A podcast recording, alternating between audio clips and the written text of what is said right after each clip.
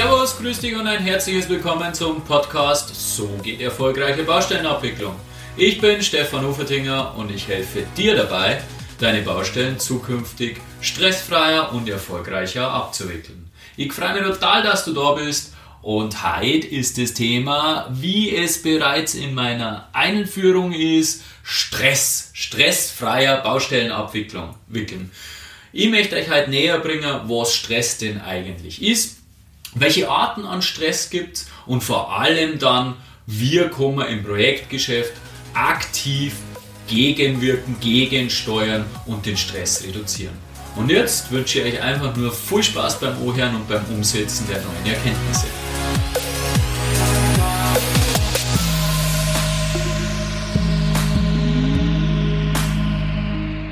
Ja, leider ein treuer Begleiter im hitzigen Projektgeschäft, der Stress ich habe so einen Stress halt, äh, das Alltagsgeschäft ist so stressig und jeder macht Stress. Also Stress hört man an allen Ecken und Enden und jeder kennt dieses Gefühl, wenn man ungutes Bauchgefühl hat, wenn, wenn, wenn die Hände feucht werden, wenn man totalen Tunnelblick kriegt und, und, und irrationale Handlungen betreibt, die man eigentlich unter logischen Gesichtspunkten kaum verstehen kann.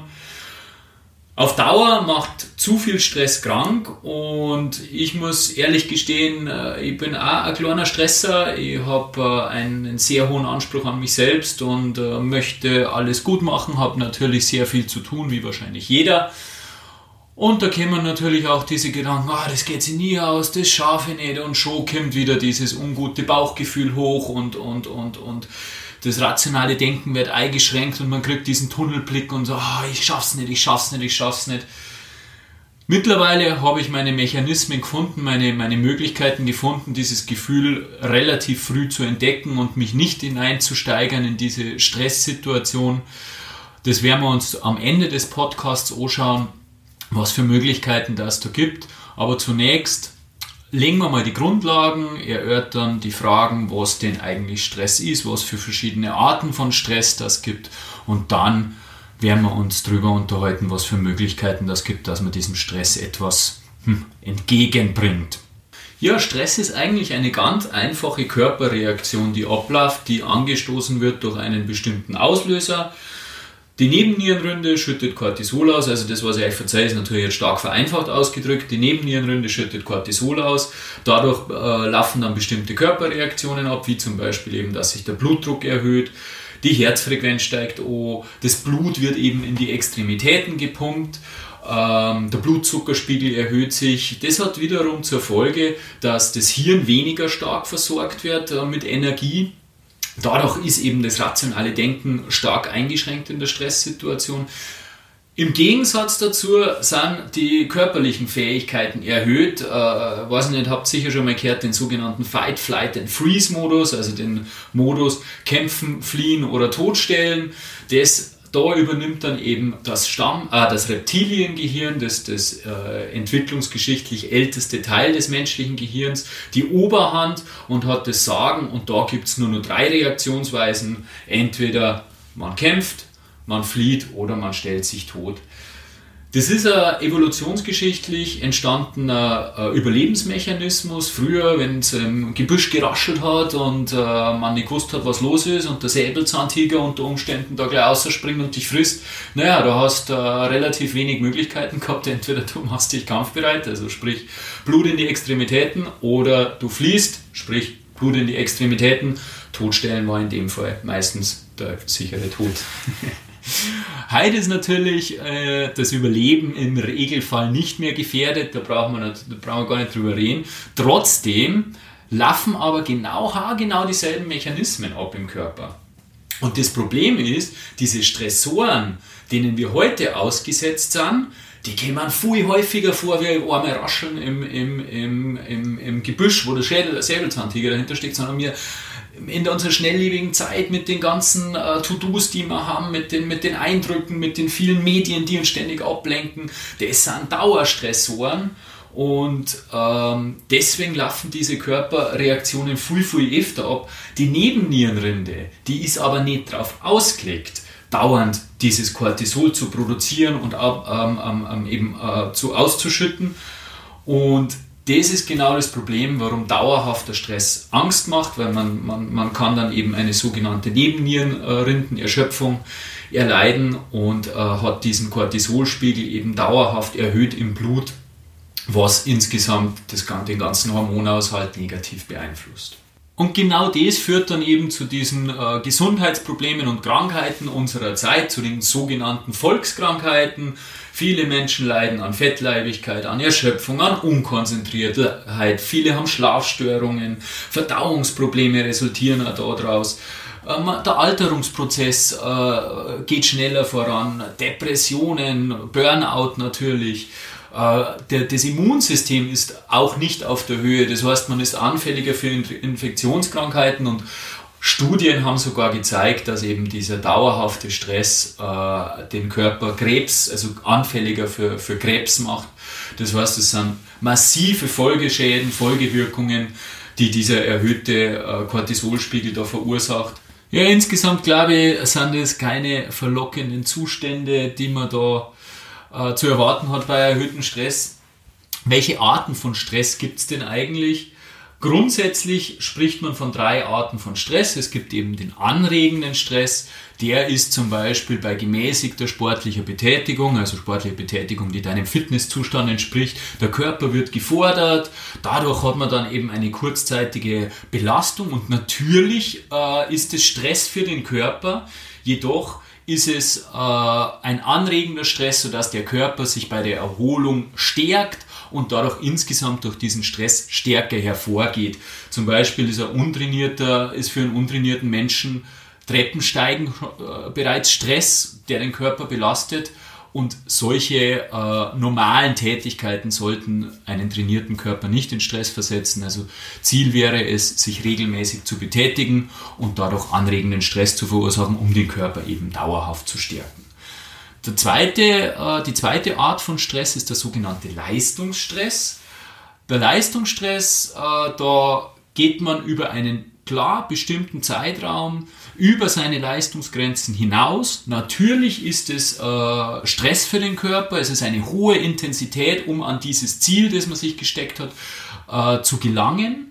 Aber auch dieser Leistungsstress ist grundsätzlich zu empfehlen, weil er ja daraus resultiert, dass man sich ein Ziel gesetzt hat, das man erreichen will, das ja insgesamt wieder unterm Strich positive Effekte nach sich zieht. Das heißt, erfolgreiche Menschen kommen ohne Leistungsstress nicht aus. Das Wichtige dabei ist, dass man gerade in dieser Phase, wo man sich diesem Leistungsstress aussetzt, die dritte Art des Stresses vermeidet und das ist der sogenannte unproduktive Stress. Der unproduktive Stress wird verursacht im Wesentlichen von drei Komponenten. Untersuchungen oder Studien sagen, äh, zu 10% von unvermeidbaren, sozusagen unvermeidbaren Komponenten, von der Umweltverschmutzung, von Giften, von sonstigen Dingen, denen man ausgesetzt ist, auch Strahlen und dergleichen. Zu 20% von psychologischen Stress. Da werden wir dann jetzt äh, zum Schluss nur etwas genauer drauf eingehen. Und was mich wahnsinnig in der Vorbereitung zu dem Podcast überrascht hat, war, dass unproduktiver Stress zu sage und schreibe 70% von der Ernährung verursacht wird, also von einer ungesunden Art, sich zu ernähren, zum Beispiel übermäßigen äh, Verzehr von raffinierten Zucker, äh, Konsum jeglicher Suchtmittel, Koffein, Alkohol, sonstiger Drogen etc. Vollwerternährung, eine ausgewogene, gesunde Vollwerternährung reduziert diesen Stress ungemein. Aber nachdem wir uns nicht in einem Ernährungspodcast befinden, sondern in einem Podcast zur Projektabwicklung, äh, gehen wir näher auf den psychologischen Stress ein. Der psychologische Stress ist ein Resultat unserer heutigen schnelllebigen Zeit. Alles muss sofort passieren. Es wird eine Drohkulisse aufgebaut. Wenn du einen Fehler machst, dann äh, gibt es Penalforderungen. Wenn du irgendwas zu spät lieferst, dann äh, musst du dafür bezahlen etc. Es ist, äh, dann, es ist einfach insgesamt unsere Welt so ausgelegt, dass du eigentlich nur in Stress geraten kannst. Und für diese vielen Stressoren, die tagtäglich auf dich einwirken, habe ich drei konkrete Tipps für dich mitgebracht heute. Oftmals hat man ja, nehme ich mich nicht aus, dieses diffuse Gefühl, zu viel zu tun zu haben. Man hat eine To-Do-Liste und äh, hat womöglich auch mehrere To-Do-Listen und, und dann kommt da noch Telefonat und man weiß eigentlich gar nicht wirklich, was man alles zum Tor hat. Man weiß nur, es ist brutal viel und hat eben dieses diffuse Gefühl, das schafft man nicht da bitte ganz einfach alles niederschreiben, wirklich eine saubere, zusammengefasste To-Do-Liste mit Terminen, wann muss was fertig sein. Im Idealfall schätzt man noch Ausführungszeiten ab für die verschiedenen Aufgaben, die man zu erledigen hat. Schaut sich seinen Terminkalender an und äh, checkt quer, wie viele Termine das man hat, wie viel Zeit das effektiv zum Arbeiten bleibt. Und im Normalfall, also bei mir war es zumindest in 95% der Fälle so, reduziert sich der Stress dann automatisch, weil man feststellt, ja, es ist viel, aber es ist schaffbar und das kann ich vielleicht nur ein bisschen nach hinten schirmen und da kann ich dem oder dem nur Bescheid sagen, dass ich es nicht schaffe, das mache ich zwei Wochen später. Und im Endeffekt löst sich das dann relativ in Wohlgefallen auf mit einer guten Planung. Übrigens zum Thema Planung. Es empfiehlt sich immer, die Woche zu planen, nicht nur den Tag, weil man einfach vorausschauender arbeiten kann. Aber das ist ein ganz interessantes Thema zum Selbstmanagement. Vielleicht machen wir da mal eine eigene Podcast-Folge, wenn euch das interessiert. Das zweite Thema, was ich euch mitgebracht habe, das trifft, das ist ein sehr, ähm, sage ich mal, autobiografisches Ich neige, habe ich eher eingangs schon gesagt, sehr stark dazu, mir Sorgen zu machen, Sorgen über die Zukunft, äh, was passiert in drei Monaten, was passiert mit dem hat den äh, Vorteil auf der einen Seite, dass ich mir natürlich sehr viel Gedanken mache und dadurch sehr viel plane, auch die Zukunft plane. Hat den Nachteil, dass ich im Hier und Jetzt äh, mich sehr viel mit Sorgen beschäftige. Und da, dazu auch ein ganz konkreter Tipp, wenn ihr das Problem auch habt. Es gibt einen äh, Bestseller-Autor, der nennt sich äh, Dale Carnegie, der hat äh, mehrere Bestseller geschrieben. Eines davon heißt Sorge dich nicht, lebe äh, ist einer der Begründer der Psychologen, Psycho, boah, der positiven Psychologie, Entschuldigung, der Teil Carnegie. Und der hat in seinem Buch für mich einen ein, ein sehr gewinnbringenden Tipp gegeben und zwar betreibe oder schreibe ein Sorgenjournal. Sprich, beantworte dir schriftlich folgende Fragen. Über was mache ich mir Sorgen? Schreib dann schriftlich nieder, was ist es genau, über was du dich sorgst. Zweite Frage ist, was ist die schlimmste Folge, die eintreten könnte, wenn diese, diese, diese, dieses Ding oder dieses Thema, vor was ich mir Sorgen mache, wirklich passiert? Und das dritte ist, was kannst du tun, um den Eintritt dieses, dieses, dieses, äh, dieser Sache oder dieser Situation zu verhindern?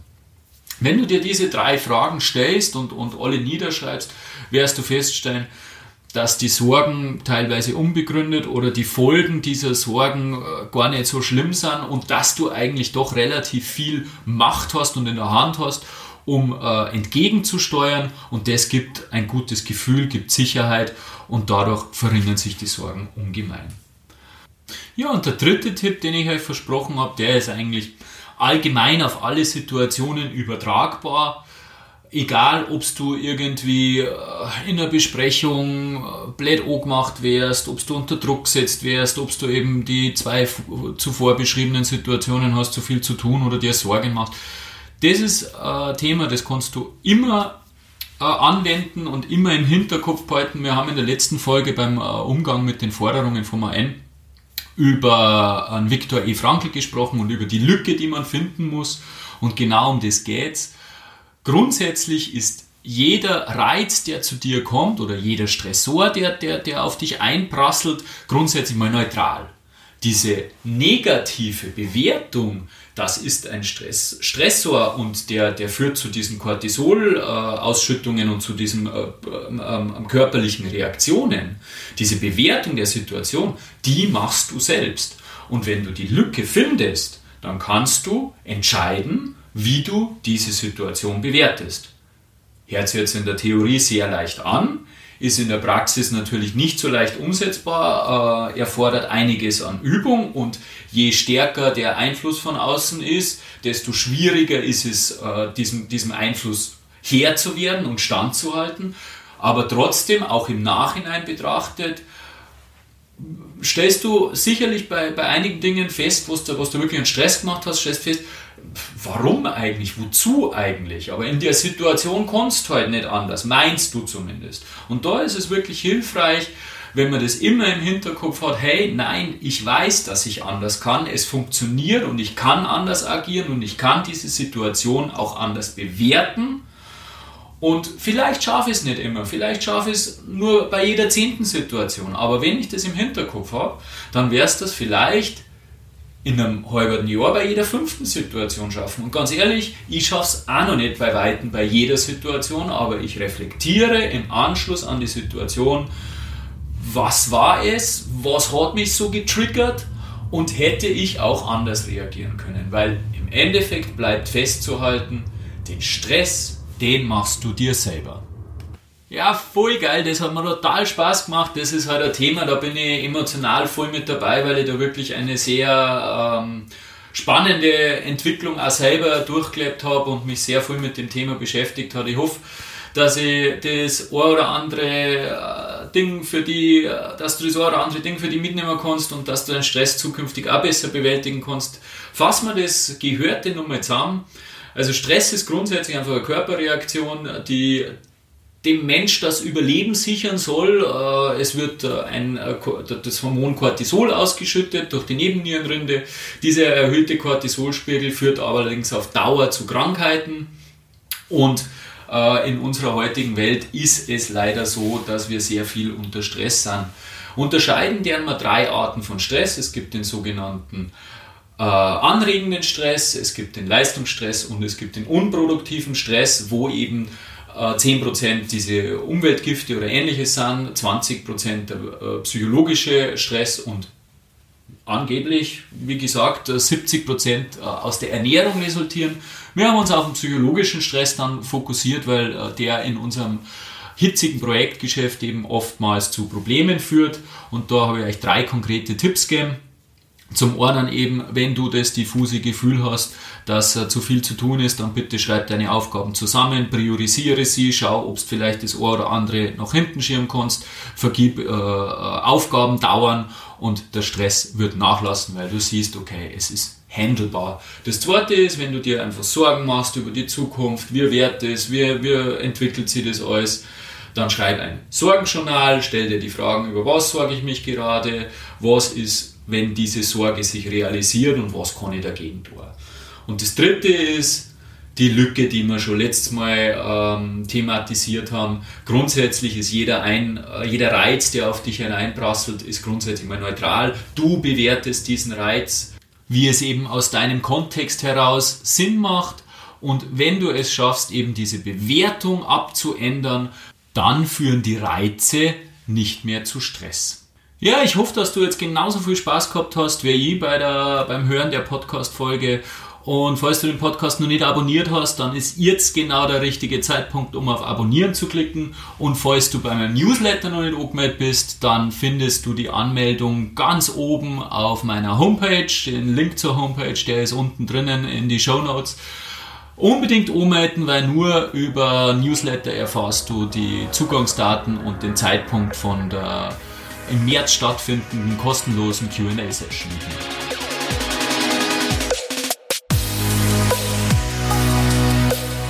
Unvorstellbar, wie schnell das wieder vorbeigegangen ist. Heute haben wir uns intensiv mit dem Thema Stress auseinandergesetzt. Hat mich total gefreut, dass du dir die Zeit genommen hast und mir zugehört hast. Und ich freue mich auch schon wieder aufs nächste Mal. Und bis dahin wünsche ich dir alles Gute. Dein Stefan Uferdinger.